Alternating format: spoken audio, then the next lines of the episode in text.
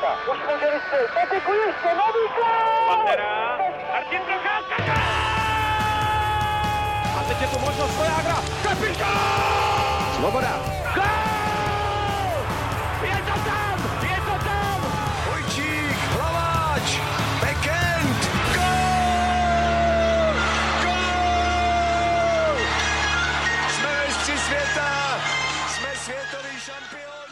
Den, vítejte u nového dílu Hokej Focus podcastu. Je éra Pittsburghu definitivně u konce? Co musí udělat Toronto proto, aby bylo v playoff konečně úspěšné? Kdo bude patřit k favoritům na západě? A pozvedne plánovaná jednička draftu Alexis Lafreniere New York Rangers? Nejen o těchto tématech budou diskutovat Matěj Hejda, Ahoj. Petr Musil Ahoj. a Tomáš Žanda. Ahoj. A od mikrofonu vás tentokrát zdraví Ondřej Erban. No a začněme na východě a to hned největším překvapením, možná nejen východní konference, ale celého předkola.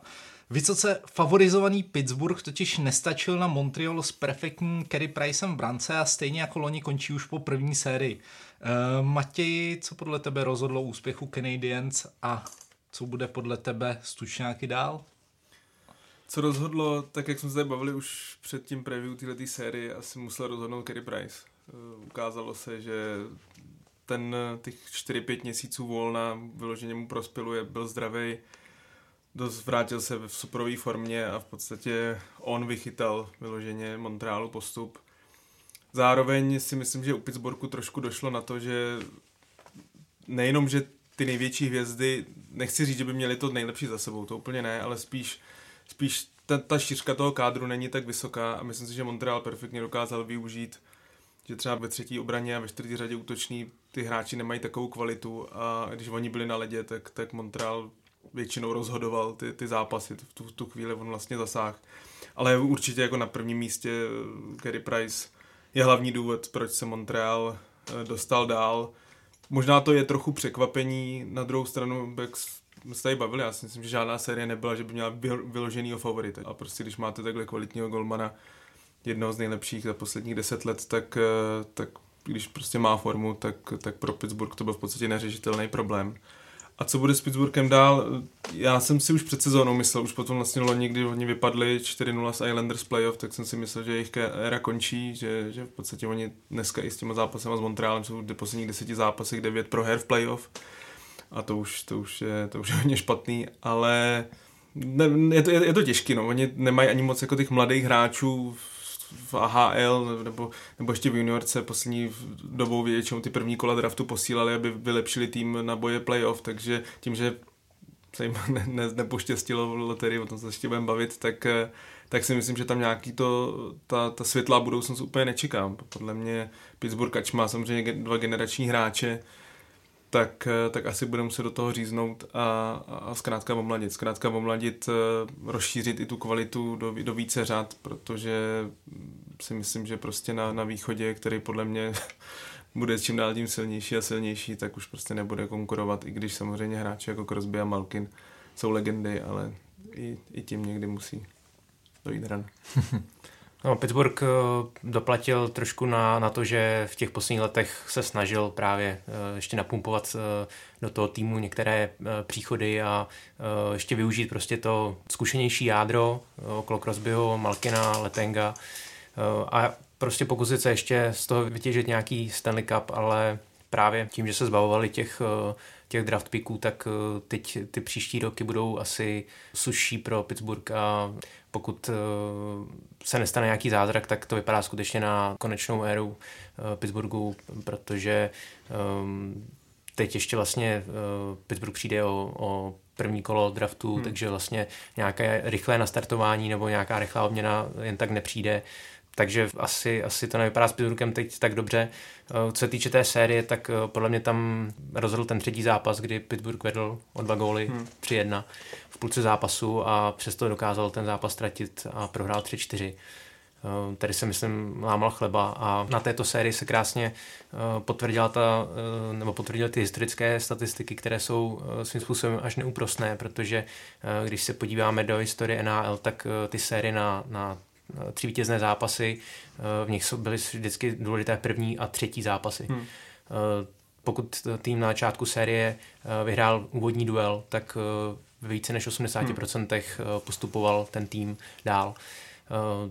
Letos to nepotvrdila jenom Minnesota hmm. z těch osmi sérií, takže znova se to potvrdilo, že prostě v těch krátkých sériích je důležité vyhrát první zápas a potom se to potvrdilo i v těch třetích zápasech, kdy tam zhruba 75% eh, těch sérií dopadá tak, že když je stav 1-1 před třetím zápasem, tak vítěz třetího duelu potom bere celou sérii. Uh, letos to potvrdili všechny týmy, které hmm. byly v této situaci, těch šest týmů. V tomhle tom byla opět ta statistika neúprosná a, a potvrdilo se to. A možná jenom ještě doplním, eh, Pittsburgh mi přijde, že v poslední době hlavně utrpěl v defenzivě, protože eh, ta útočná část Malkin Crosby, ano, samozřejmě přibývají roky, ale myslím si, že pořád nějakým způsobem samozřejmě konkurenceschopní jsou. Myslím si, že i Gensel, kdyby byl, eh, Gensel, kdyby byl v lepší formě.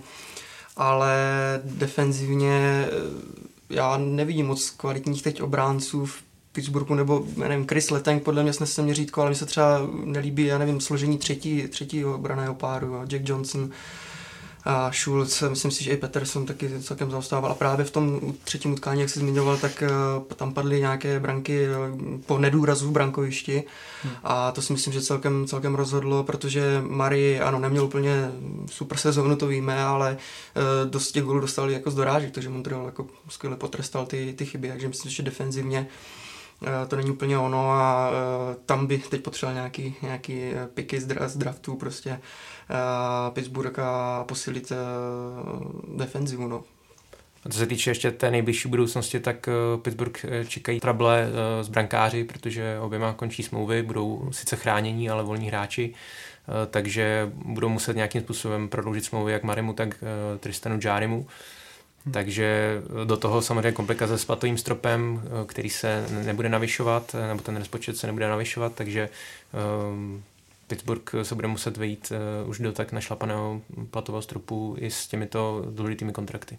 Dokonce už byla spekulace i co s Metem Marim. Taky ta pozice není úplně tak silná, jak, jak, jak, jak dřív, tak jestli, jestli se trošku nějaké spojení se Seattlem tam, tam bylo, nebo respektive s tím, s tím rozšiřovacím draftem, takže jako musí se rozhodnout Pittsburgh i, i, i v tom brankoviště si třeba dá šanci Jerrymu a, nebo jestli bude stále lpět na, na Marim. Myslím si, že vybere jednoho z nich. Já si nemyslím, že by podepsali oba. A že, mm-hmm. že Jerry si myslím, že si myslím, že Mary končí v Pittsburghu. Mm-hmm. Že, že, nevím, jestli jeho budoucnost, jestli ho podepíše, protože on bude samozřejmě chtít velkou smlouvu, ale prostě po této po sezóně si myslím, že nemůže čekat.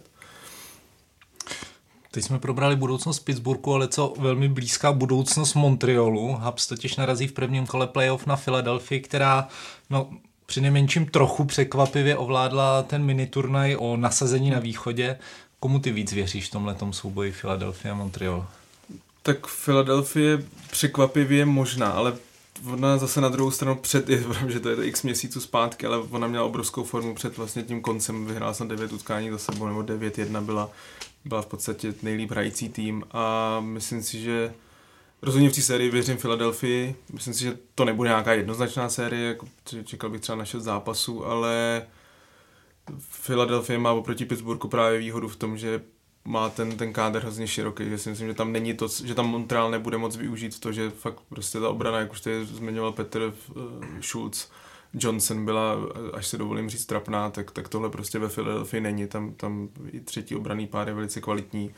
A je, platí to i o čtvrtém útoku Philadelphia a myslím si, že právě na tu šířku toho kádru i, i to, že třeba vlastně Philadelphia patřila k tím širším favoritům, tak i posilovala eh, před, před té trade deadline, tak, eh, tak si myslím, že díky té šířce kádru tu sérii zvládne, že prostě Montreal tam nebude mít takový ty skulinky v té hře 5 na 5, kde Montreal fakt je silný, nebo to je jeho síla, tak to tam prostě nebude.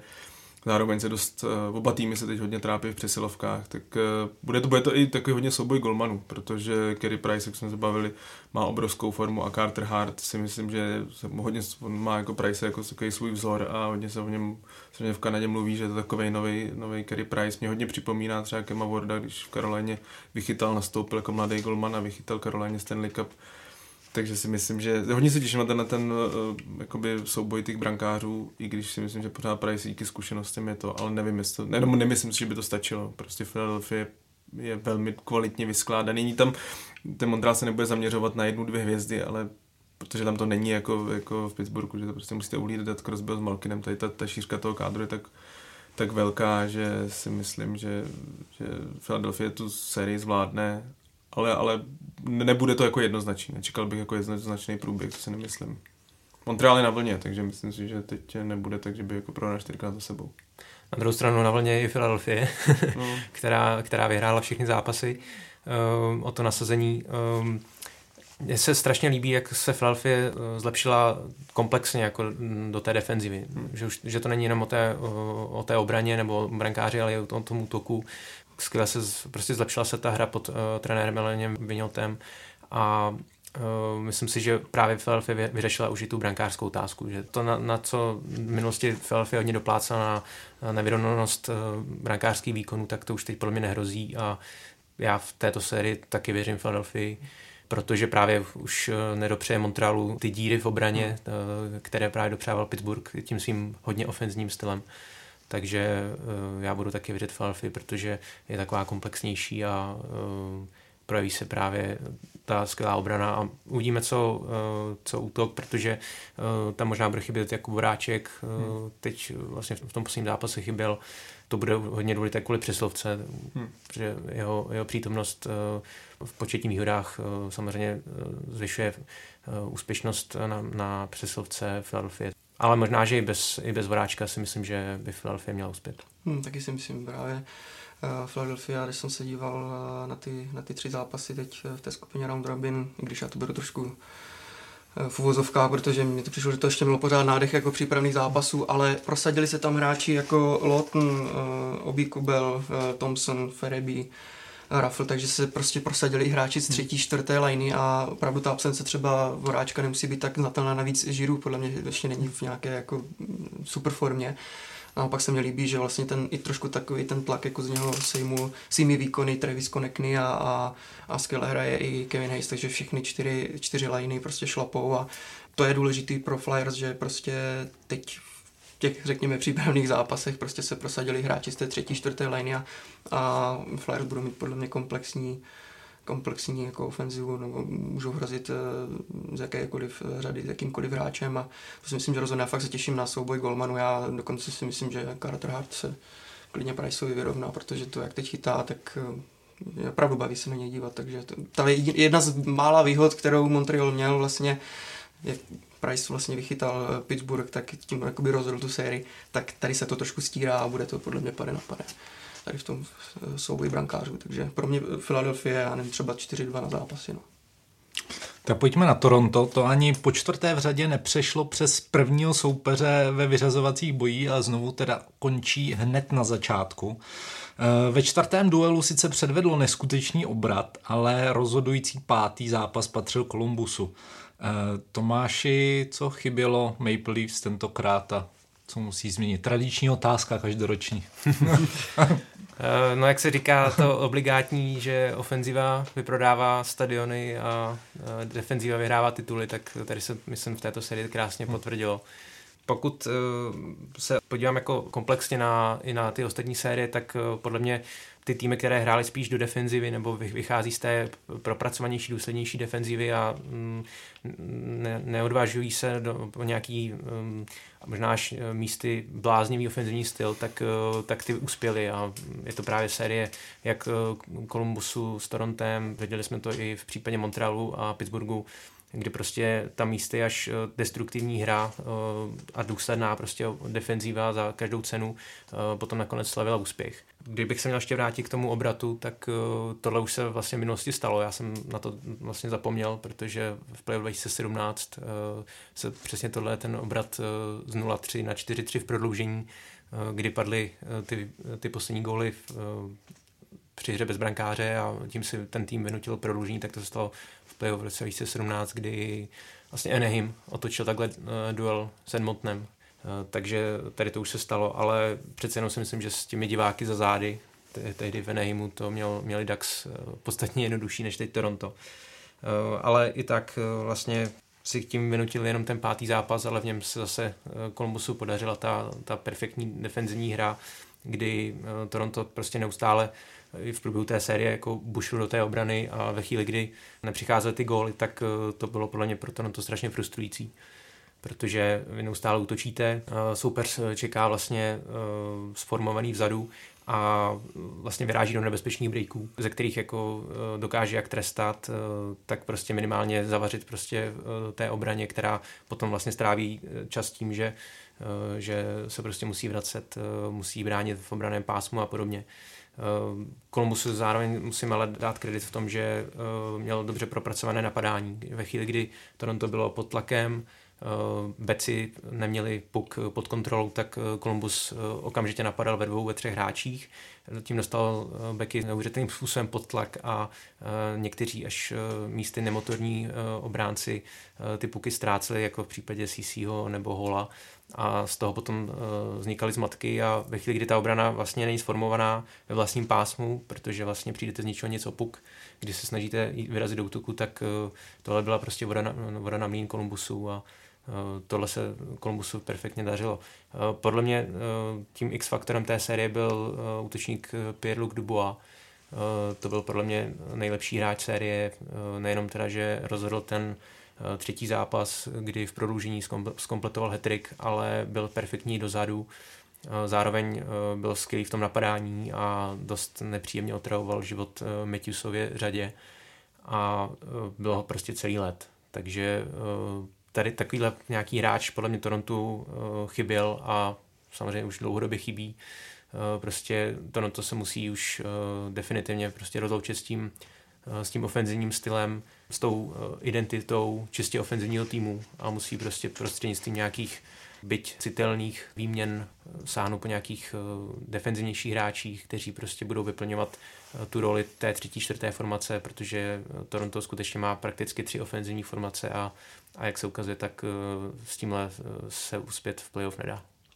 Já přidám ještě jeden X-faktor a pro mě je to famózní John Tortorella. Já bych překvapivě právě dal trenéra, protože uh, on vlastně udělal z Piera Luka Dubois uh, X-faktor té série na ledě, ale on udělal na střídačce v tom, že vlastně v tom druhém utkání to, to bylo zabrané kamerama, jak si nebral vůbec servítky, na doby ho seřval a uh, bylo i vidět na tom výrazu Dubois, že Ježíš, co teď na mě ten dědek zase řve, ale ty slova byly, asi padly na, na, na, na úrodu, protože on potom dal vlastně uh, hat a to klíčové třetí utkání vlastně zařídil víceméně on, takže to byl jeden tah famózní o Tortorelli a druhý tah s golmanama. Nebál se prostě vystřídat, uh, uh, když prostě se nedařilo Korpisalovi, šel tam Merzlikins, tam byl taky problém trochu Toronto, že potom, co nastoupil Merzlikins, tak ho tolik nezaměstnalo při tom vedení 3 mně přišlo, že měli do toho jít odvážněji a možná by ještě jeden gol už to, to utkání rozhodl. Ale nebál se prostřídat golmany, věděl, že má dva vyrovnané golmany, jako Korpisalo potom páté utkání vychytá nulu, takže dva skvělý tahy.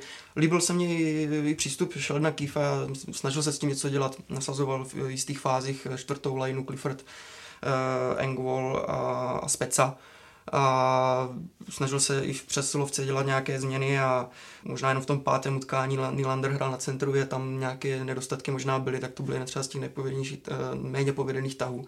Ale líbil se mi trošku i ten generační trenérský souboj na lavičkách a Tortorella opravdu zase famózní. A se ukazuje, že Columbus dobře bez Panarina, bez Bobrovského, ale prostě má obrovskou osobnost na, na střídačce, která to prostě, která koučuje skvěle a dokáže ten tým tak nabudit, že, že zase, zase jdou dál. Má, má, no, má obrovskou osobnost na střídačce, protože vlastně když přicházel to, to, to, to do Kolumbuse, to byl suverénně nejhorší tým na HL a v podstatě on tu organizaci celou, celou otočil. Ty hráči, i ta zmínka s tím, ten konflikt, menší konflikt na střídačce z Dubova, tak ukázal to, že on v podstatě, oni, ten, oni aby byli úspěšní, tak musí všechno podřídit té taktice. Ta taktika je tak, tak účinná v playoff, ale nemusí ji dodržovat. V tom druhém zápase ji nedodržovali, v podstatě absolutně sabotovali nějak útočit a, a to, to, to, tam prostě, jak říkal Tomáš, prostě tam je, u nich je důležitý ten checking, a když tam prostě není a v tom druhém zápase nebyl, tak ten zápas byl extrémně trapný. A to ten Tortorella prostě i pak na té tiskovce, kde vlastně odmítal vůbec mluvit k tomu zápasu, tak on, on to strhává tu pozornost na sebe a, myslím si, že z jeho strany ty tahy, ty tahy byly prostě mistrný a podle mě se hodně potvrdilo to, co jsem tady říkal, že prostě Columbus byl prostě pro Toronto úplně nejhorší soupeř, co mohli chytnout. A pro Toronto je to prostě, podle mě už to fakt poslední kapka že, že, že prostě vědí, že touhle cestou, nebo teď konečně snad zjistil, že touhle cestou se prostě uspět v playoff nedá. Protože to není náhoda, je to, je to po několikátý, nebo po čtvrtý řadě. Je to po čtvrtý řadě a je to prostě, na nich je strašně vidět, že podle mě to, i to, to zranění Jakea Mazina, vlastně jediného takového jako tvrdšího hráče, teď nemyslím, jako, vím, že tam samozřejmě Clifford, ale ten prostě hraje tak málo, že ten vliv na tu sérii má minimální, ale, ale Mazin je prostě fakt jediný takový ten tvrdý obránce. A i když samozřejmě hokej se ubírá nějakým směrem, tak v tom playoff prostě potřebujete hráče, který, který fakt jdou, jdou, jsou na hraně a jdou i trošku za hranu. A podle mě potom, když se zranil Mazin, tak já si fakt myslím, že to bylo pro ně já si myslím, že snad jediný, kdyby se zranil Matthews, tak by to možná bylo citelnější. Myslím si, že kdyby se zranil Marner, Tavares, Nylander, fakt jedna z hvězd, tak si myslím, že ta ztráta by nebyla tak obrovská jako Jake Mazina. Prostě on je pro ně nepostradatelný hráč, protože jich mají tak strašně málo tohle typu. A Toronto, jak říkal Tomáš, prostě já nevidím jinou, jiný východisko, že jedna z hvězd prostě půjde na úkor toho, že tam přijdou víc tyhle ty hráči, tyhle ty hráči do playoff protože prostě už, už to, myslím si, že fanoušci Toronto prostě už jako jim dochází trpělivost, jestli už nedošla úplně. No, a jak jsem sliboval, tak Toronto už netypuju, už jsem si spálil. Říkal jsem si prostě, že se to musí už prolomit a, a zase nic, takže pokud se, pokud se něco výrazně nezmění, než v té stavbě kádru třeba, tak, tak už ne. No já si myslím, že už, už teď v létě se, se hodně změní obrana, hmm. Eh, nejenom teda protože končí kontrakty s CCMu, a Berimu, ale protože měl vysoké smlouvy a hmm. Toronto si nemůže dovolit uh, znova jim nabídnout podobnou výšku a naopak právě už vytáhnou a uh, budou prostě pravidelně nasazovat uh, ty mladíky, které si pipají, hmm. uh, ty švédské obránce, Sandina, Lilie Grena, případně Rosena. Takže uh, budou muset prostě uh, i tímhle způsobem uh, trošku umladit vzhledem uh, k problému s platovým stropem. Columbus čeká v prvním kole playoff Tampa Bay, tyhle ty dva týmy se potkly už loni, Tampa Bay tehdy jako hlavní favorit asi na zisk Stanley Cupu, ale Columbus je rychle poslal domů. Jaký průběh očekáváte letos? No já se hlavně obávám, že uvidíme první sérii Kolumbusu jako tu předchozí s Torontem, takže jeden tým bude hodně tlačit v ofenzivě, druhý bude spíš zatažený a Eh, vzhledem k tomu, že Tampa eh, podle všeho eh, nebude moc nasadit Viktora Hedmana aspoň teda na začátek série, tak to pro mě bude velký faktor vůbec celkového vývoje. Takže obávám se v tomhle, v tomhle ohledu, protože já přece jenom upřednostňuji ten ofenzivnější styl, tak že Columbus půjde dál právě díky té největší absenci na straně Tampy. Navíc bude chybět i Pat Maroon, který zase umí trošku přitvrdit, dává takové ty špinavé góly prostě z toho předbrankového prostoru. Podle všeho je zraněný i Jan Ruta, Vlastně to byl první obraný pár v těch, v těch zápasech o nasazení Hedman Ruta a teď Tampa teda bude bez něj podle všeho, tak trošku se jim tady ta koncepce narušuje. Bude to hodně na Rénu McDonaldovi. Stemkose možná ještě. Právě Stemkos ten vlastně také chyběl v přípravě, takže já, se, já si myslím, že Columbus tím, jak, jak je rozjetý, Korpisalo má, má neuvěřitelné podle mě sebevědomí teď. Uh, teď. Teď si myslím, že si myslí, že je nejlepší brankář na světě a mm-hmm. ačkoliv to, to zní možná nějak ironicky, ale myslím si, že teď on sám ví, že prostě je nepřekonatelný a minimálně v tom začátku té série, kdy Columbus teď je prostě v euforii je rozjetý, tak si myslím, že bude mít navrh a podle mě půjde dál. Jediné, co může hrát pro Tampu, chytnout začátek série, protože přece jenom pro Columbus ten los byl trošku nešťastný, protože mají jenom den volno hmm. po pátém zápasu, snad vstupují do, do do, do čtvrtfinálového zápasu, prostě jenom jeden den volno, takže ta únava tam asi možná nějaká, nějaká bude a když na ně tam hned, hned naletí a, a podaří se jí získat třeba první, druhý utkání, tak si myslím, že ta série se taky může vyvíjet jinak, protože mně se líbilo prostě v jaké formě je point, bylo vidět, že má chuť do hokeje, Kučerov samozřejmě tam, to je nesporná kvalita, ale Herman, Herman, Herman samozřejmě bude, bude scházet hodně, ale já pořád očekávám ještě víc od Vasilevského. Já si myslím, že bavili jsme se o Kropisalovi, ale já pořád mám, já jsem teda Vasilevského viděl si jednou, dvakrát naživo, jo. Viděl jsem teď v Bratislavě to utkání o třetí místo, tak jsme si proti, ním, proti Rusku hráli a tam chytal pak fakt neuvěřitelně, jako na, na svou výšku je pohyblivý a já prostě jenom čekám, kdy to prodá v tom playoff a já si myslím, že ten brankářský souboj může být eh, jako zase vyrovnaný. možná ty ztráty v defenzivě Tampy budou, budou opravdu citelný, takže Vasilevský bude mít uh, proti sobě třeba víc některých jako vyložených uh, šancí z těch breaků. Ale já bych Tampu úplně to je stejný případ jak Toronto, no. Já bych prostě Tampu úplně neodepisoval, já doufám a věřím, že prostě se to, se to, se to nějakým způsobem zlomí, ale...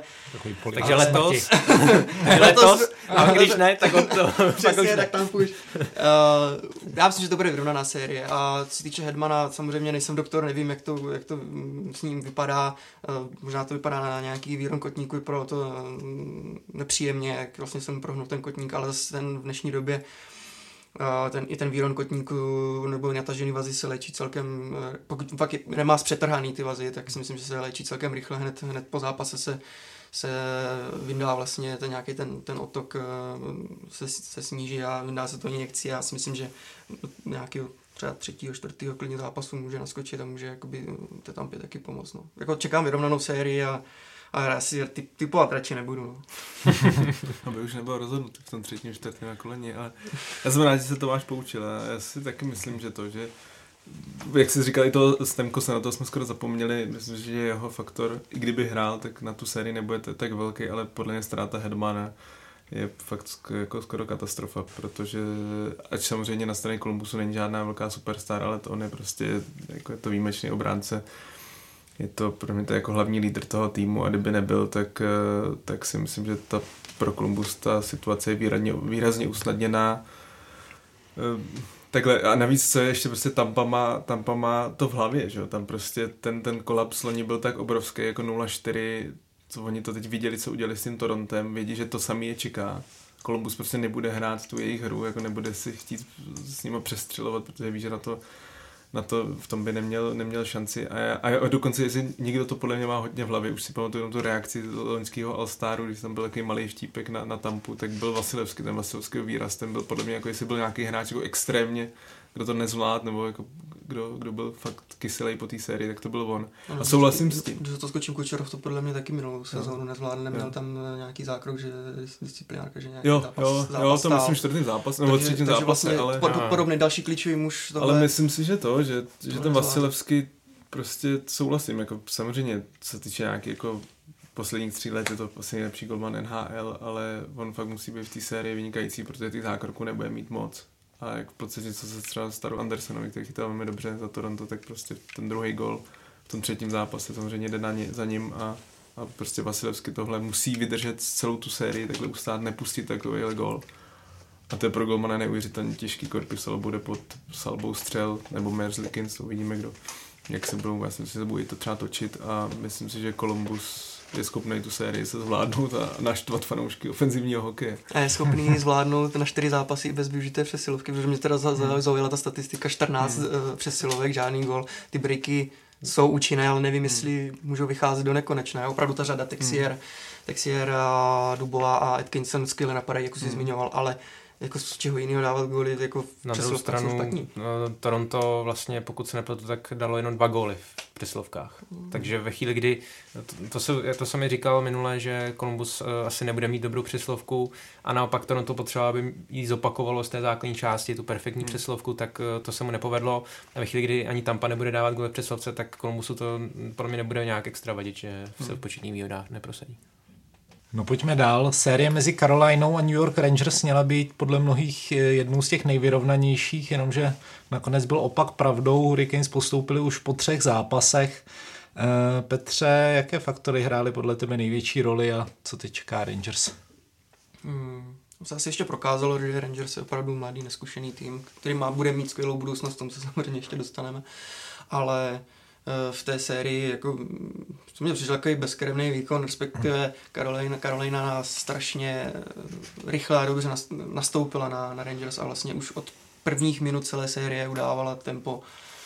Rangers v tom prvním utkání se dlouho k ničemu nedostali v první třetině, vlastně tam až v závěru se dostali vůbec jako do, do útočního pásma, ta dominance mě vlastně svým způsobem jako nepřekvapila, ale čekal jsem celkově vyrovnanější sérii ale to, jak Karolina eh, zvládla to první utkání, jak ve všech ohledech prostě dominovala, tak naprosto zaslouženě nakonec, nakonec 3 a já jsem pořád na straně Rangers věřil, že právě ta dvojice Zibanejad, Panarin měli i dobrou, dobrou eh, statistiku proti Karolině v základní části, když víme, že to v playoff moc ne, nehraje roli, ale dařilo se jim. A, ale podle mě uh, na Karolinu, ale Karolina podle mě v základní části hrála i trochu jako ofenzivněji, teď přepla jako na ten playoff mod, v té základní části nabídla několik přestřelek s různýma týmama a takže proto se třeba Zibanejdovi a Panarinovi na Karolinu dařilo, ale teď to byl naprosto komplexní výkon a e, ta první přesilovka vypadá famózně, sami Vatanen to vlastně doplnil na modré čáře, úplně skvěle.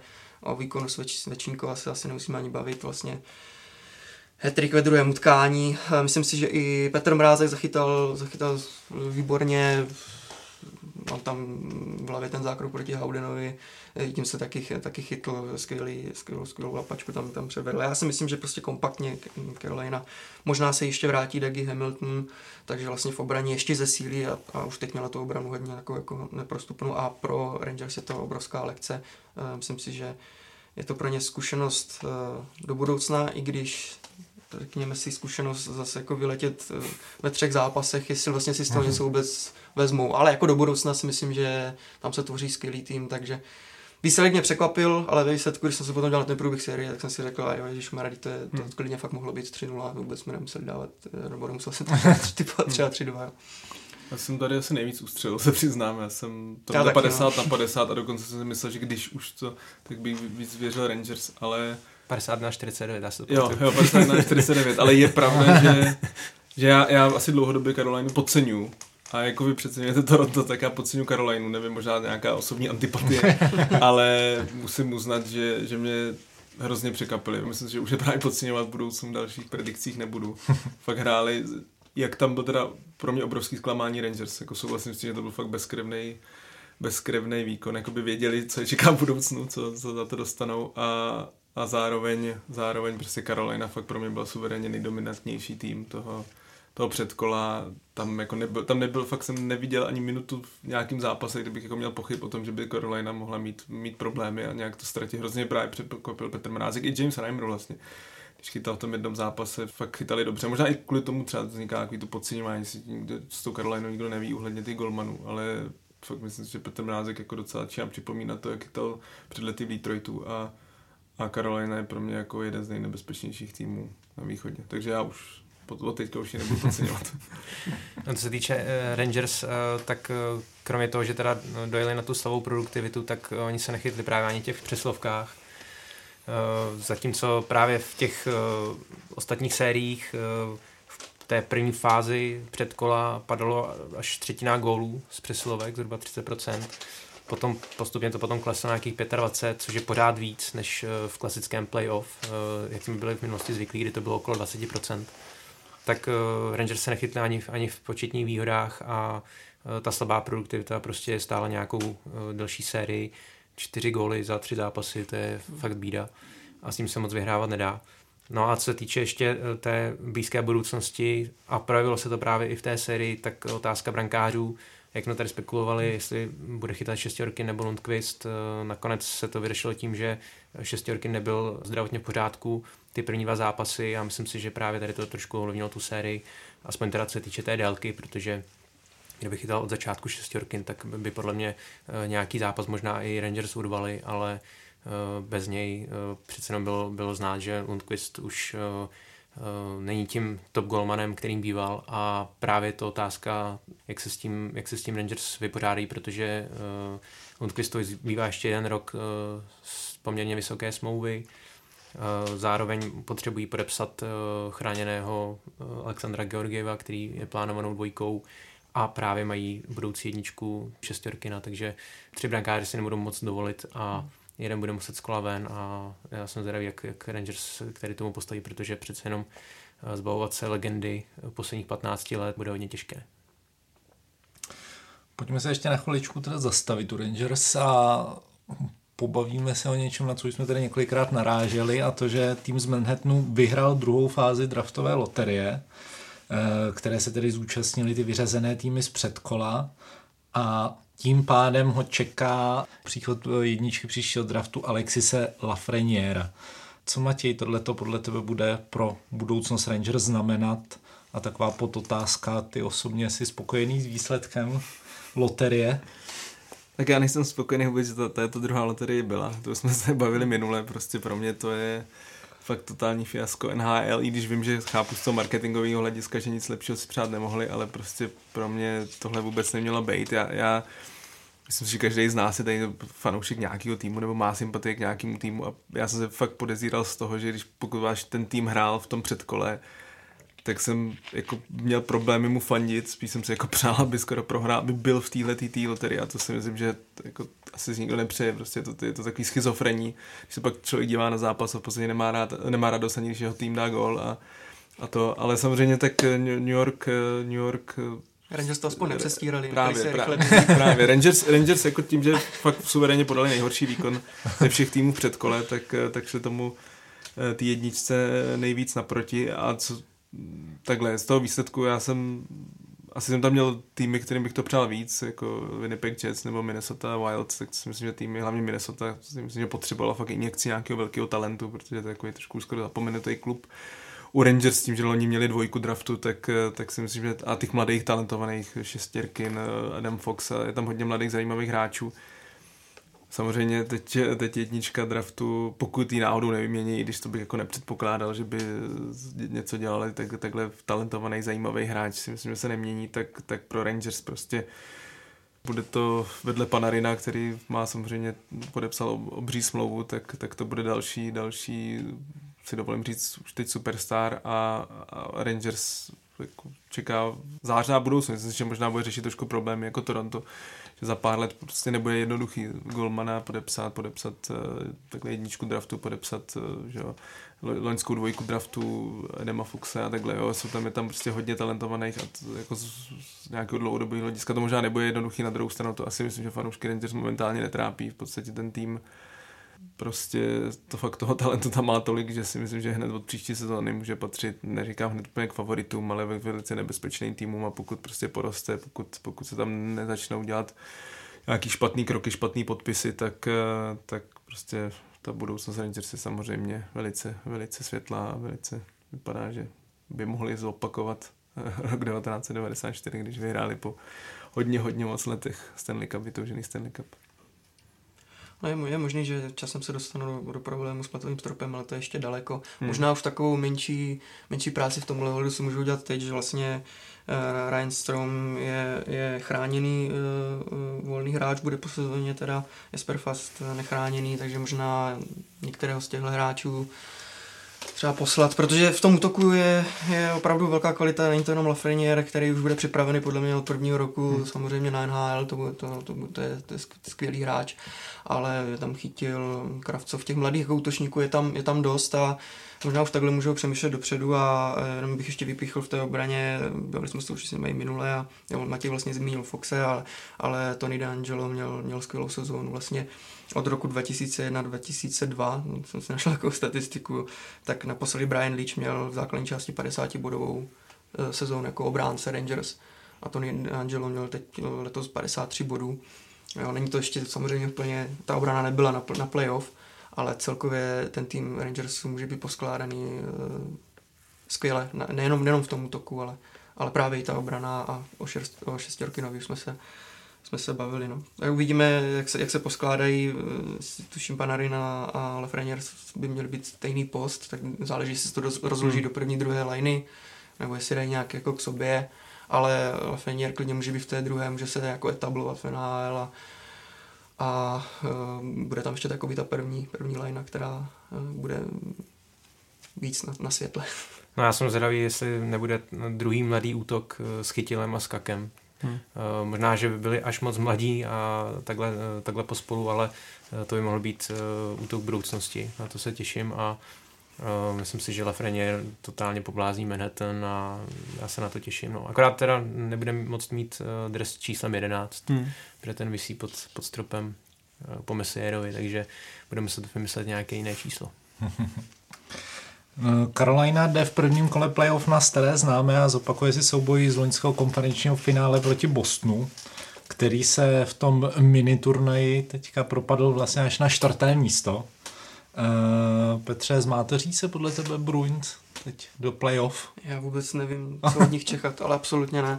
Eh, Jako říkám, já round robin, já jsem, můžeme možná, ale uh, já jsem, přiznám se, že zápasy round robin spíš jsem sledoval to, to předkolo, protože jako samo sobě mě moc nebavilo dívat se na, ještě zase, jako jak říkám, na přípravné zápasy a jako nějaké tempo to mělo, ale samozřejmě nedohrávalo se tolik a jako Boston na jednu stranu může vypadat, že na tom opravdu hodně špatně a na druhou stranu může vypadat eh, tak, že jako mazený lišáci prostě si to schovávají až na, na playoff, to, ta zkušenost tam určitě je.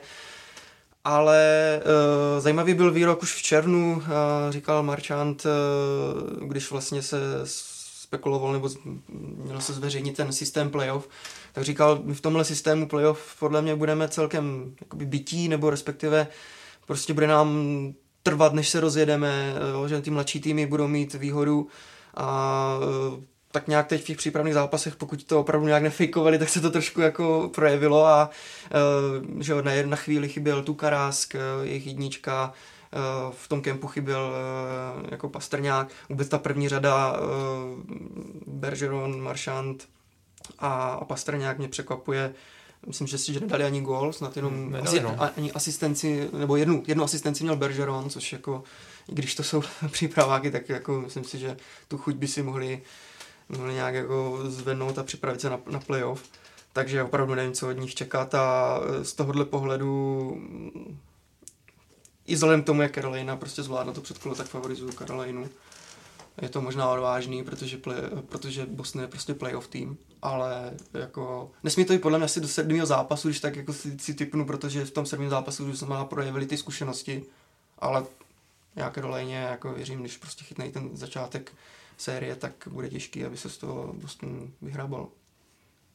No, eh, já budu souhlasit. Eh, Já, já taky vlastně Matěj to už naznačil, že eh, neradno podceňovat Carolinu, tak tím, že právě já trošku při, přilédnu k těm, k tě- k těm zápasům o nasazení a mně se tam Boston vůbec nelíbil, tak nějak se hledal, samozřejmě můžeme tady spekulovat o tom, jak moc se šetřil, ale přece jenom i třeba z Denochára asi se trošku bude déle rozjíždět do toho svého standardu. Eh, Myslím si, že naopak Carolina, která proplula tím předkolem a v jaké fazóně hraje Sebastian Aho se Svečníkovem, eh, jakou mají chemii mezi sebou na ledě, je zábava je prostě sledovat, tak si myslím, že eh, Carolina by mohla překvapit. Já souhlasím, já souhlasím. Myslím si, že jako ne, že bych se úplně bál toho, jak, jak Boston hrál, protože já souhlasím s tím, že je to prostě příprava a nemyslím si, že bych tomu nekladl takovou váhu, ale prostě Carolina je fakt jako hodně rozjetá a bude tam mít to, že bude to chtít Bostonu oplatit za ten loňský rok, kdy vlastně Boston porazil poměrně jednoznačně playoff. Hmm. Teď se nepletu. Je to Jo, tak? jo, 4-0, jo, ne, 4 4-0 4 to bylo. 4 No. na zápase. Teď jsem se mě trošku zmátl tím pohledem. tak to právě, že to bylo 4-0, takže to samozřejmě by nahrávalo Bostonu, ale prostě ta Carolina je fakt rozjetá a myslím, si, že ona jako velice dobře doplnila. Pokud se vrátí Dougie Hamilton, což by se už měl teď hrát, tak eh, pro mě, pro mě taky je Carolina vě- větším favoritem té série. Myslím si, že prostě, já už jsem to říkal předtím, že si myslím, že ty týmy před kola mají nějakou poměrnou výhodu, že v podstatě v těch zápasech šlo hrozně moc a eh, v, těch, eh, v, to, v tom takovým tom rozehrání tam prostě jako nikdy nejdete na 100%. A myslím si, že Carolina taky, nevím, v šesti zápasech by mohla tu sérii zvládnout. Tady může být perfektní příklad toho, že Carolina se poučí z toho minulého roku. Bylo to, bylo to jednoznačné, ale myslím, že jednu dobu tam ani nebyl fit eh, Petr Mrázek, který měl taky dobrý, dobrý playoff, takže tam ještě nějaké ztráty eh, měli a hlavně ty zkušenosti byly na, na straně Bostonu, takže teď jsou zase o rok se týče těch zkušeností eh, prostě na tom líp a takže proto usuzuju tak, že tentokrát už na ten, na ten Boston mají. No. New York Islanders přehráli Floridu podobně jako v roce 2016 a Panthers tak nenapravili špatný dojem z té letošní sezóny. E, Matěj, co podle tebe hrálo ve prospěch New Yorku a jaký změny můžeme čekat od Floridy teď? Tak eh, u Islanders, já jsem teda čekal, že, že budou opanovat tu, tu sérii, tam, tam to pro mě překvapení v podstatě vůbec nebylo, myslím si, že prostě ten, ten tým, podobně trošku jako Philadelphia, oni jsou fakt jako mají výbornou, výbornou obranu, všechny, všechny tři obraný páry jsou velice vyrovnané, když se někdo zraní, tak vůbec nemají problém ho nahradit.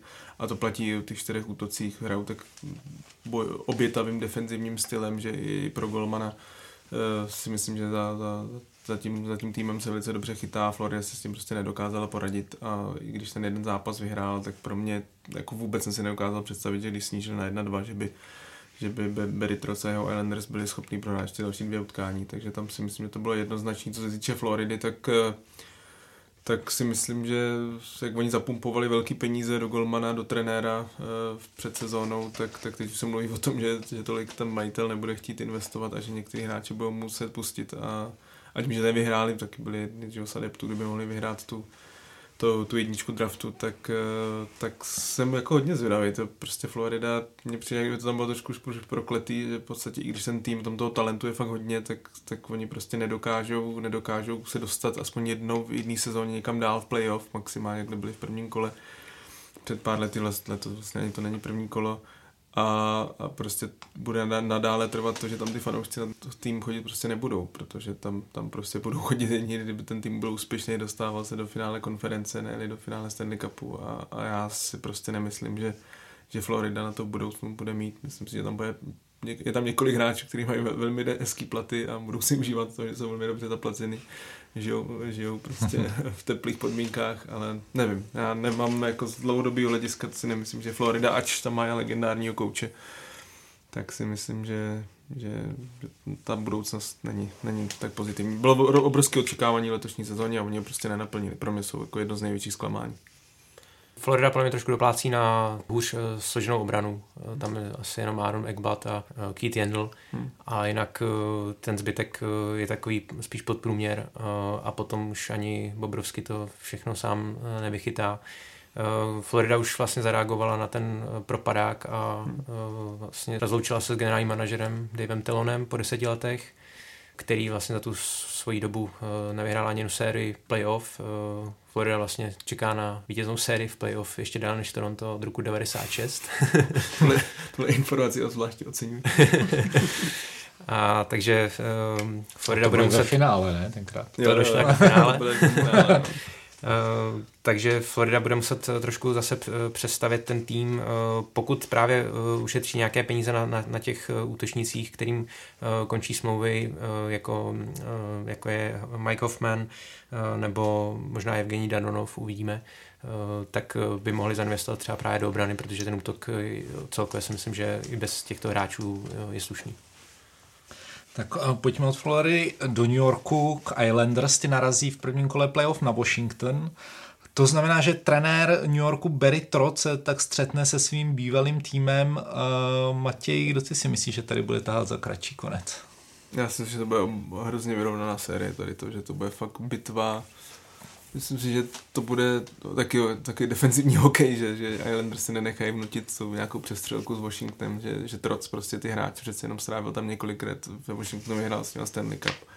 Myslím si, že dokáže vyhecovat ten tým eh, na to, že i když na druhou stranu to bude i opačně, že samozřejmě oni budou chtít porazit svého bývalého trenéra, ale já tady budu pokračovat asi v tom, že nějak věřím tím týmům s defenzivní, s defenzivní taktikou a vůbec věřím tím týmům, kteří jsou v podstatě rozjetý po tom předkole a, a věřím, myslím si, že Islanders eh, tu sérii zvládnou. Myslím si, že může jít i do sedmi zápasů, ale věřím tomu, že Islanders půjdou, půjdou dál a, a vůbec si myslím, že to je takový pro mě i skoro, ne to jako asi jako Carolina, ale jeden z takových těch černých konňů, který si myslím, že by se mohl dostat daleko. A i když Washington jako má za sebou velmi dobrou sezónu, ale zkrátka prostě podle mě možná bude stejně, podobně jako ten Boston Bits na to, že prostě nevstupuje do toho playoff nažhavený úplně na, na 110, 100, 100 až 110%. Úplně přesně, tady s tím souhlasím, já jsem si taky říkal, že tak 4-3 na zápasy a nakonec pro Islanders, protože Washington stále je to kvalitní tým, ale eh, taky je to jeden z posledních roků, kdy jsou takhle jakoby pohromadě a mm, jako nevím, jestli jako pořád mají co nabídnout, proto si myslím, že to bude vyrovnaná série a zajímavá. Ale Islanders se mě jako skutečně líbili v tom předkolu a uh, jejich propracovaná defenziva vlastně už v tom středním pásmu, jako, jako by systém 2-2-1, když se dostanete přes ty první dva hráče, tak stejně ještě Florida na to narážela, prostě, že měla ještě před sebou tři hráče a, a vždycky urostlého uh, beka před brankovištěm, takže nevím, typu Pulok a, a tak dále, Mayfield. Takže ta obrana je skvěle prostě propracovaná a hodně se mě líbili právě i útoční hráči jako Bovillier, Pažo a Barzal. Takže uh, tady z těch týmů, který, který jako jsou zaměření na tu defenzivu, tak ale mě Islanders bavilo jako asi nejvíc. Protože prostě dokázali Floridu zatlačit nejenom z breaku, ale prostě byli i aktivní jako v, té, v tom točném pásmu. A opravdu mě baví, jak hrají a myslím si, že přesně tady to přepnutí z obrany do útoku je strašně cený v playoff, proto věřím víc Islanders. No já jsem zvědavý, jestli Washington znovu vyhoří v, vlastně v první sérii. Uh, loni trošku nečekaně s Carolinou tehdy nezvládl ten sedmý zápas. Uh, jsem zvědavý, jestli letos budou mít Capitals trošku větší chuť a uh, jestli potom teda Islanders vlastně zastaví Ovečkina na přeslovce, to budou mě velké šachy, protože Washington bude muset možná vymyslet trošku něco jiného na troce. Um, vy teda každý, každý tým ví, jak, jak Washington hraje přeslovku, ale i tak podle mě uh, možná trošku pozdění přeslovku a pokud Washington najde vlastně uh, zbraní, jak takhle Islanders přehrát, tak uh, možná bych si typnul, že, že bude dál Washington.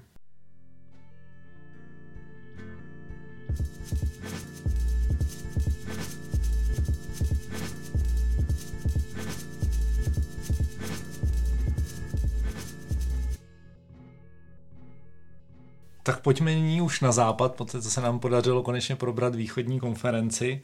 I tady došlo k relativně nečekanému výsledku a to když Edmonton nestačil na mnohými zatracované Chicago, za které se tedy blízko hned v prvním utkání série pěti body Dominik Kubalík, to asi nemůžeme opomenout. Tomáši, proč podle tebe tým okolo Conora McDavida selhal a co bude muset zlepšit? No Chicago jsme moc nevěřili ani my a přesto nás takhle zaskočilo. Uh, myslím si, že se ukázalo, že pořád Edmonton ačkoliv teda převedl hráče do té druhé vlny ofenzivy eh, na tu podporu, tak uh, tito hráči se prostě nedokázali napojit na McDavida a spol. McDavid se odehrál svoje, nebo možná i, i víc, zase 9 bodů, Nugent Hopkins 8 bodů, Dreisaitl 6 bodů, ale potom zbytek vlastně, uh, tam byla velká mezera zase a uh, prostě Edmonton na tady to strašně dojíždí a ačkoliv jsem si myslel, že prostě Atanasiu, Ennis té ofenzi pomůžou, tak Atanasiu byl naprosto neviditelný, Ennis se potom i zranil, takže tady ten útok se trošku Edmontonu v tomhle rozpadl a, a na tady to asi doplatil nejvíc. Eh, zároveň Edmontonu nevycházely ty koncovky zápasů, těch klíčových zápasů ve třetím a ve čtvrtém duelu. Eh, v tom třetím Edmonton vedl ještě zhruba pět minut před koncem 3-2 a nakonec ještě stihl prohrát 3-4 a v tom uh, rozhodujícím utkání, v tom čtvrtém, tak za stavu 2-2 se Edmontonu nepodařilo překonat uh, až neskutečně chytajícího Codyho Crawforda, který jinak v té sérii se mi vůbec nelíbil ale právě v tomhle posledním zápase v té třetí třetině předvedl 20 zákroků a, a byl, byl to právě Chicago díky Kubalíkovi, které dalo ten rozhodující vítězný gol na 3-2. Takže takhle nějak se to prostě sešlo jedno s druhým, zároveň Taves prožil trošku takové znovu zrození, připsal si 7 bodů, byl, byl hodně vidět právě eh, ve formaci s Kubalíkem, takže v Chicago prostě vyšly ty, ty klíčové momenty hodně v úvozovkách, ale ještě, ještě trošku i spí Patrick Kane má 1 plus 3, tam byla spíš ta, ta, ta formace s Tavesem byla, byla víc vidět. A Kane podle mě šitne slinu, tak ještě může být taky velice, velice nebezpečný. A opravdu se mi líbilo, jak, jak Chicago využívalo chyby Edmontonu a hlavně právě tady tahle řada uh, Sát, uh, Kubalík, uh, tu měla skvělý, skvělý, skvělý forechecking, skvělý forechecking, tam několikrát to brala i McDavida je v jedné situaci a, a nebo, nebo Becky jako Larson Klebon, obecně ta obrana Edmontonu, tady se ukazuje, že tam si moc velká velká kvalita není a v, v brance to taky nebylo úplně ideální, takže ta série nejvíc bavila, tady díky tomu vlastně díky asi té obraně horší Edmontonu a myslím si, že Chicago potom může potrápit i, i další, další tým. Vegas. No, tak se rovnou pojďme podívat na to, koho Chicago potrápí. Je to Vegas, které si na západě vybojovalo nasazenou pozici číslo jedna. Očekáváte další překvapení? No to bych zase úplně neřekl, ale já si myslím si, že to prostě nebude jednoznačná série. Jo? Možná jsem to trošku nastřelil, ale jako věřím samozřejmě Vegas, protože to je naprosto komplexní, komplexní tým, oba dva brankáři skvělí obrana vedená Teodorem v útoku, eh, prostě taky velká kvalita Stone, Marcheso, takže jako Vegas podle mě tu sérii zvládne, ale jenom jako upřesním, že si myslím, že Chicago nemusí být úplně jako odevzdaný, ale jako do nějaký sedmého zápasu, tak jako neočekávám, že to bude, no, tak já nevím, 4-2 třeba na nejvyšší. No. Já v, v této sérii věřím Vegas, protože pokud uh, Edmonton vlastně i doplatil trošku na, na ty brankáře, kdy prostě zkoušel nejdřív uh, Smise, potom uh, tam dal Koskinena, ani jedno tolik nefungovalo a právě tu brankářskou otázku budou muset po sezóně nejvíc řešit, tak tady si myslím, že Vegas má velkou výhodu a pokud se nebude dařit Flairimu, tak může nastoupit Lener nebo naopak. Uvidíme, protože Lener v Chicagu působil, tak myslím si, že dostane spíš přednost Flairy. Takže tady podle mě eh, tohle by měla být spíš eh, z mého pohledu jednoznačnější série a já věřím tomu, tomu zkušenému eh, týmu Vegas. Já jsem před sezónou typoval Vegas jako na finále. A teď, teď už asi tak, taky tak optimistický nejsem. No, nebo myslím si, jako, že tu sérii zvládnu, ale prostě to Chicago, tam si myslím, že jsme jako hodně podcenili, že mm. Tomáš hodně podcenil jako Crawforda, já si prostě nemyslím, že je to brankář, který by jako byl špatný. No. Já tak tam nejde o podceňování, ale mně se prostě nelíbí chytá, způsob jeho chytání. On chytá zvláštním stylem, to je on, pravda, on, to souhlasím. On, on takový... Prostě někdy mi přijde, že se tam plácá jak, jak ryba na, na jo, suchu. je to tak. Uh, zároveň potom mu, mu chybí uh, jako energie pro zákrok navíc.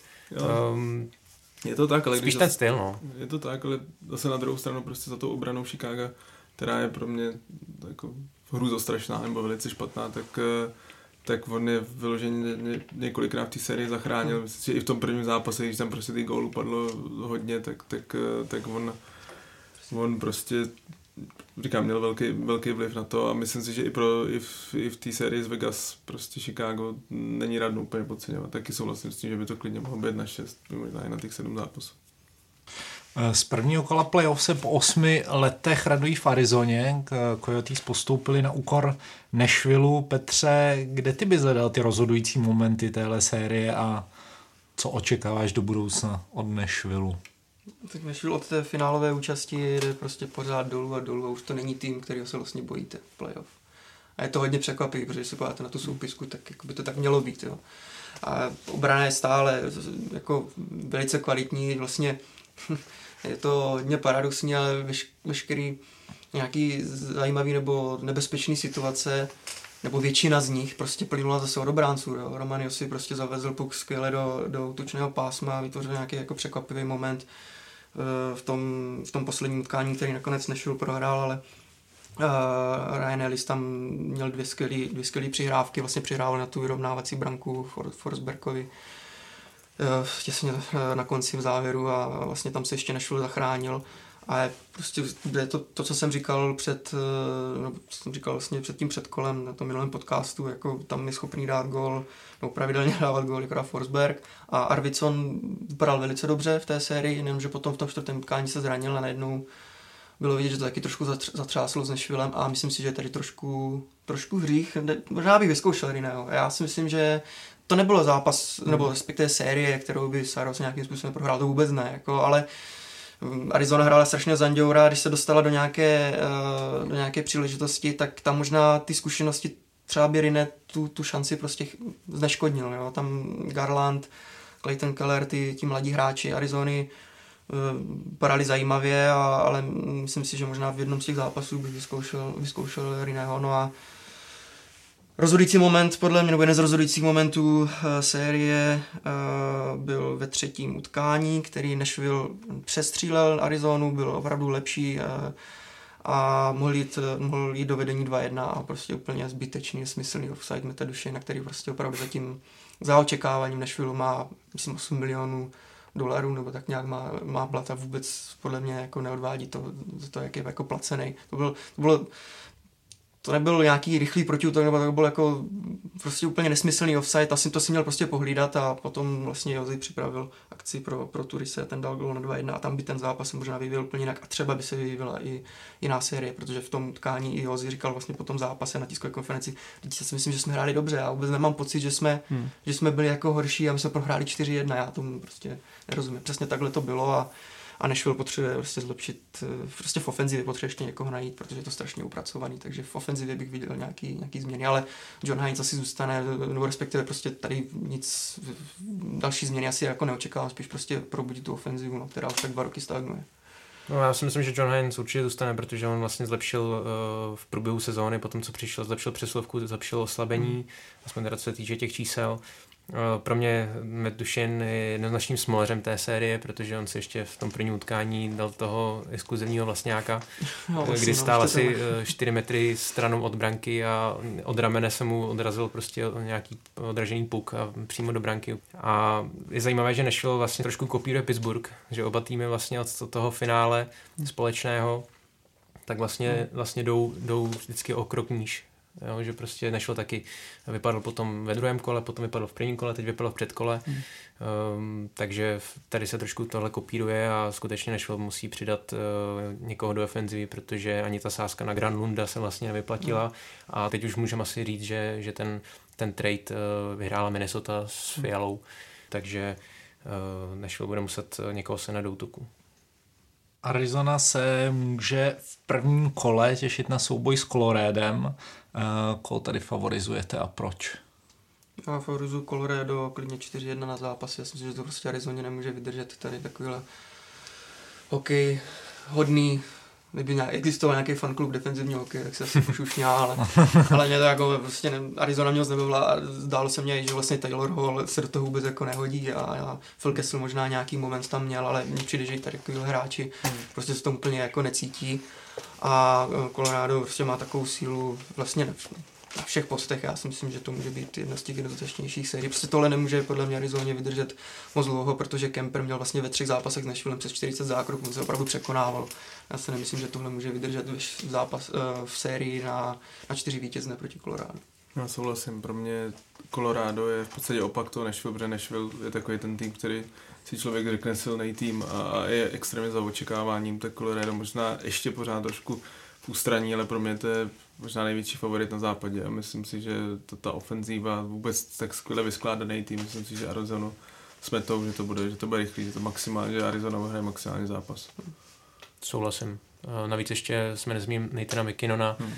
to je pro mě kapitola sama pro sebe, protože on je schopný zápas rozhodnout, vzít to na sebe, převezme puk v obraném pásmu, přebrusí hmm. až do útočného, zakončí, dá gol, klidně vítězný, takže navíc ještě mají skvělou přeslovku, Um, takže já si myslím, že, že Colorado postoupí bez problémů.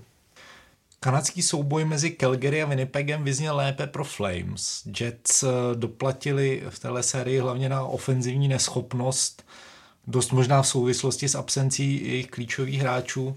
Eh, Mati, eh, byla zranění tím hlavním důvodem, proč Jets skončili, nebo by si našel i další příčiny toho neúspěchu? Určitě byly hlavní příčinou, určitě. Je to asi jako kdyby se Chicago zranil Taves a Kubalík, nebo Taves a Kane, jo, jako kdyby se Pittsburghu zranil Malkin, Crosby, prostě bez Scheifleho a Laineho Winnipeg v podstatě byl, bylo, bylo už po prvním zápase jasný, že, že i když pro mě byl favorit v té sérii, tak, tak bylo jasný, že Calgary si tady tu šanci nenechá ujít, tím, že prostě ten tým, ten soupeř je tak oslabený a, a dokázali, toho, dokázali toho využít. Trošku se hodně spolehalo, že by třeba Conor Hallebuck mohl mít, protože měl za, má za sebou výbornou základní část, že, ale právě si myslím, že v té sérii dokonce Kem Talbot, který možná pro někoho byl překvapení, že chytal jako jednička přechytal. Myslím si, že, že nastoupil do play ve velmi dobré formě a pro mě prostě, Winnipeg měl smůlu. Winnipeg měl prostě smůlu, přišel v nejdůležitější fázi sezóny o dva klíčoví hráče, myslím si, že Blake Wheeler nehrál už nebo nehrál vůbec dobře, nebo nehrál dobrou sérii a, a to prostě už tam jako další hráči, taky ty další, Ealer se snažil, hrál, hrál to, ale prostě když přijde o takovýhle, to, takovýhle hvězdy, tak i s tou vlastně mladou a, a neskušenou obranou, tak Winnipeg po, po těch zraněních podle mě byl absolutně bez šance. Možná přidám jenom krátce jedna situace, která se potom samozřejmě hodně diskutovala hmm. i v, v zámoří. Ten, ten zákrok Tkačaka na, na Sheffieldu, tak to, co si myslíte, bylo to jako přece jenom trošku umyslný, nebo opravdu si to, asi si to, ono to z těch záběrů jako opravdu je těžký, těžký posoudit, ale Kačák to je podle mě... To tady budeme dlouho. Ale, aha, aha, tak můžeme to nějak udělat v, v, v krátkosti, ale podle mě Kačák je přesně takový ten hráč, jaký ten nepříjemný, ty jsi to zmiňoval před sérií, že může být hodně důležitý pro tu sérii a on to prakticky ten terč si na sebe dal jako a v druhém utkání po něm už jako strašně šli hráči Winnipegu ale podle mě v tom úplně není jako bez, bez, bez viny. Jako těch ty záběry tam prostě vypadají, že si to může jako, tak řeknu, jako obhájit, že to opravdu bylo nechtěný, že opravdu šel na hranu té brusle a, a nemohl s tím nic dělat, ale já si myslím, že trošku zákeřnosti v tom bylo. Takže, takže tak.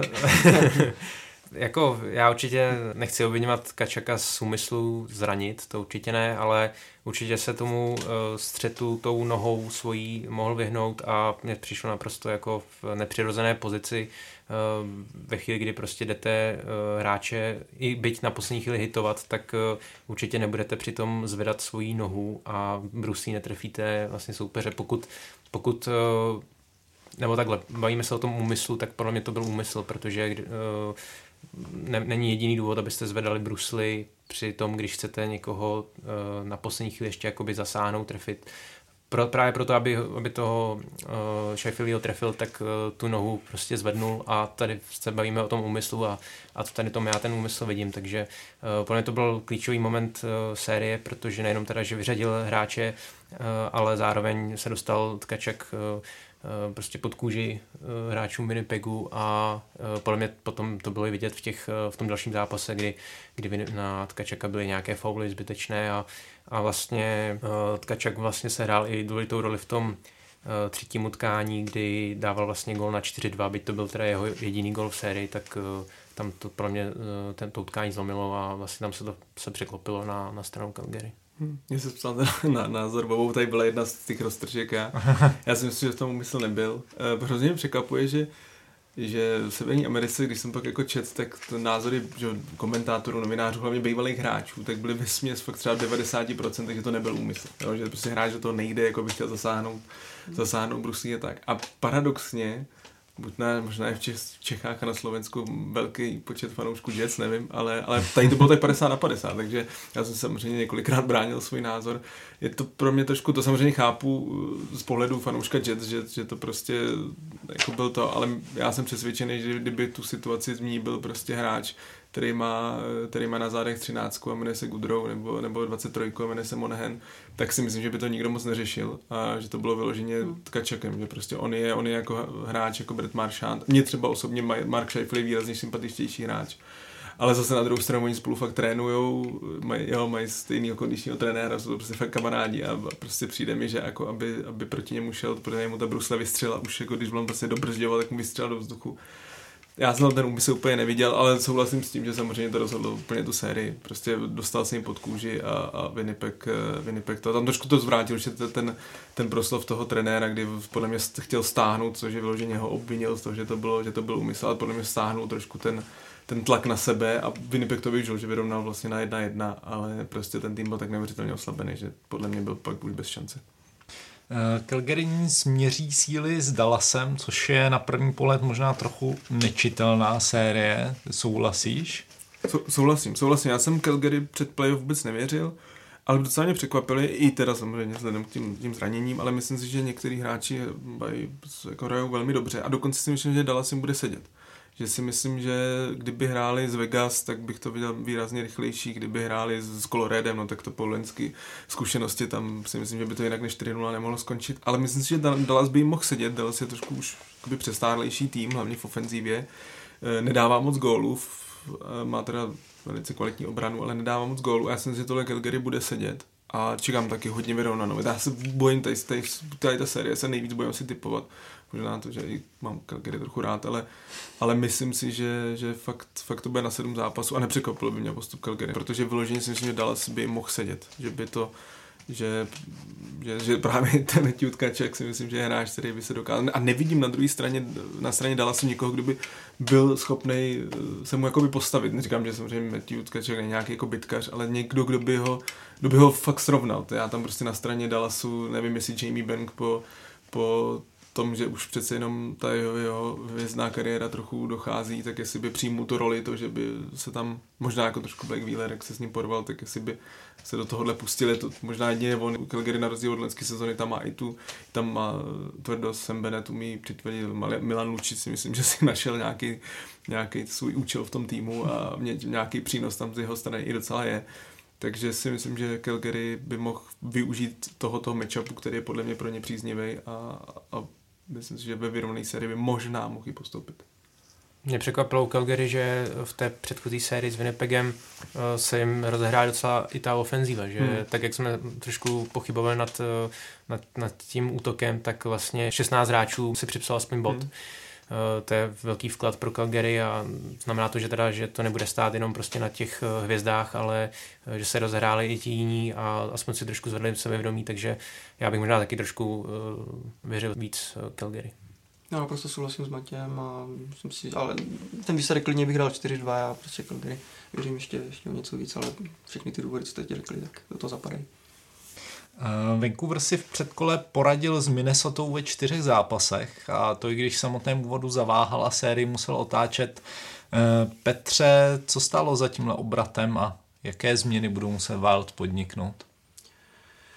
Podle mě Vancouver, nebo respektive ty klíčoví hráči Vancouver si trošku uh, museli jako vůbec zvyknout na ten playoff hokej. Přišlo, že v tom prvním utkání skoro až bych řekl, že Peterson a spol byli šikanovaní. Prostě tam se několikrát našel Damba, našel si ho Galčeňák a tak dále a Peterson potom už tak nějak jako poznal eh, v těch dalších zápasech prostě se zlepšil, jako gol dal, myslím, až ve třetím si se nepletu a po breakové a, akci ale uh, byla tam prostě větší šíře v té ofenzivě u Canucks. Uh, mně přišlo prostě, Brock Besser se hrál velkou roli, uh, i Pearson, který zažil už mistrovské tažení vlastně s LA Kings. Uh, potom se rozehrál i Horvat a to jsme se bavili před, před tou sérií, že Minnesota prostě to, byla, to byl Fiala v útoku a, a zbytek jako moc nevím kdo, protože z těch deseti gólů vlastně Fiala dal tři, takže já nevím, prakticky třetinu.